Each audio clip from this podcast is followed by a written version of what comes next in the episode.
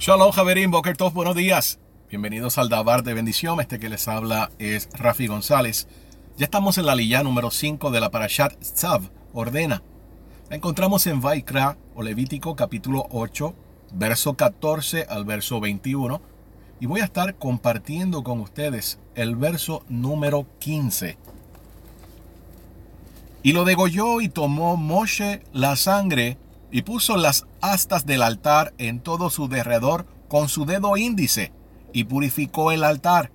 Y el resto de la sangre vertió sobre la base del altar y lo santificó para que pudiese lograrse expiación sobre él mismo. En esta lilla vamos a estar analizando el rol de Moshe Rabenu. En un lado tenemos a Aarón, Jacoén y a sus hijos que han entrado en un proceso de transición por siete días, y dicho sea de paso, algunos reyes del antiguo Medio Oriente también pasaban por un periodo de transición de siete días similar a esto, para entonces ser llevado a la coronación. Aarón y sus hijos están pasando a otro estatus, uno mayor de santidad, y sabemos que todo esto también envuelve a las vestimentas de ellos. Ahora bien, en otro ángulo tenemos a Moshe Rabenu fungiendo como Cohen Gadol, como sumo sacerdote, siendo el intermediario entre Aarón Jacoen y sus hijos, los Kohanim. Y aquí hay una tipología más de nuestro santo maestro Yeshua. Y Moshe sabemos que es obvio, no es del linaje de Aarón, es su hermano.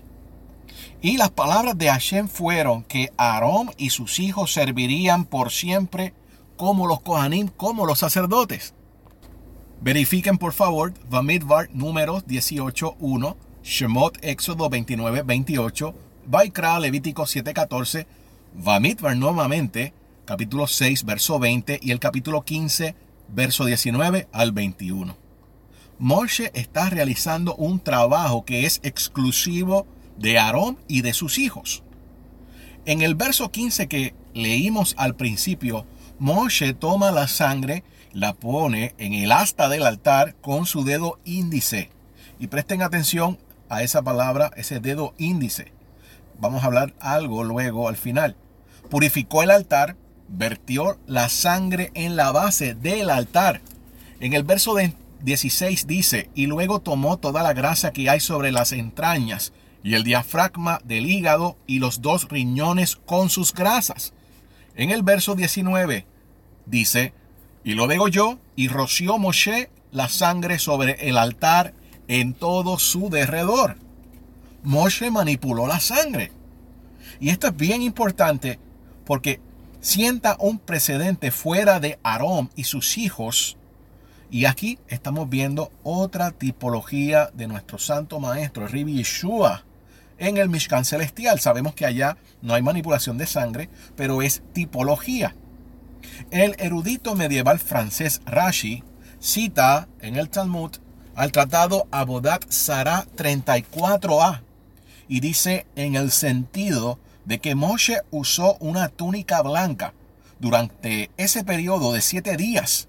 Y aquí está aludiendo nuevamente, aunque ellos no reconocen en aquel tiempo y algunos todavía no reconocen al Mashiach ben Yosef, estamos viendo cómo cada día se alinea más las enseñanzas que aparecen en los escritos del primer siglo de que no es un invento, sino que responde a la mentalidad del primer siglo de aquel judaísmo antiguo, que obviamente no es el mismo judaísmo que se sigue al día de hoy.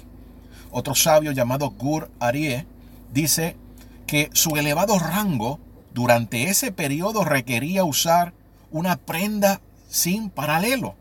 Y el hecho de que fuese blanca y sin adorno alguno simbolizaba que Moshe estaba absolutamente dedicado al servicio de Elohim. Sabemos que en Devarim o Deuteronomio 18:18 18, Hashem le declara a Moshe que va a levantar un profeta de en medio de sus hermanos, Mashiach. Ahora, volviendo a la palabra de su dedo índice, el dedo de Moshe. Sabemos que la palabra para dedo es etzvao. Y etzvao tiene una gematría, un valor numérico de 169. 169 también tiene estas definiciones. Tener algo para cambiar, atadura y grillos, y son los grillos de los cerrojos.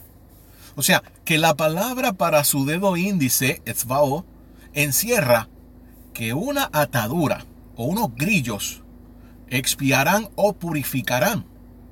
En el judaísmo existe la enseñanza de pedir antes del shacharit de los rezos matinales por las ataduras. Recuerde la palabra atadura, valor numérico 169, el mismo de etzvao, dedo. Las ataduras de Yetzak vino, los méritos de nuestro padre Yetzak. Otra tipología del Ribi Yeshua. Estas ataduras de Yetzak son las mismas que su padre Abraham vino le puso en el monte Moriah. Javerín, una sola palabra en un sentido más oculto nos revela la abodá de el Mashiach ben Yosef, de nuestro santo maestro y Ribi Yeshua Ha-Notzri. Shalom, Javerim.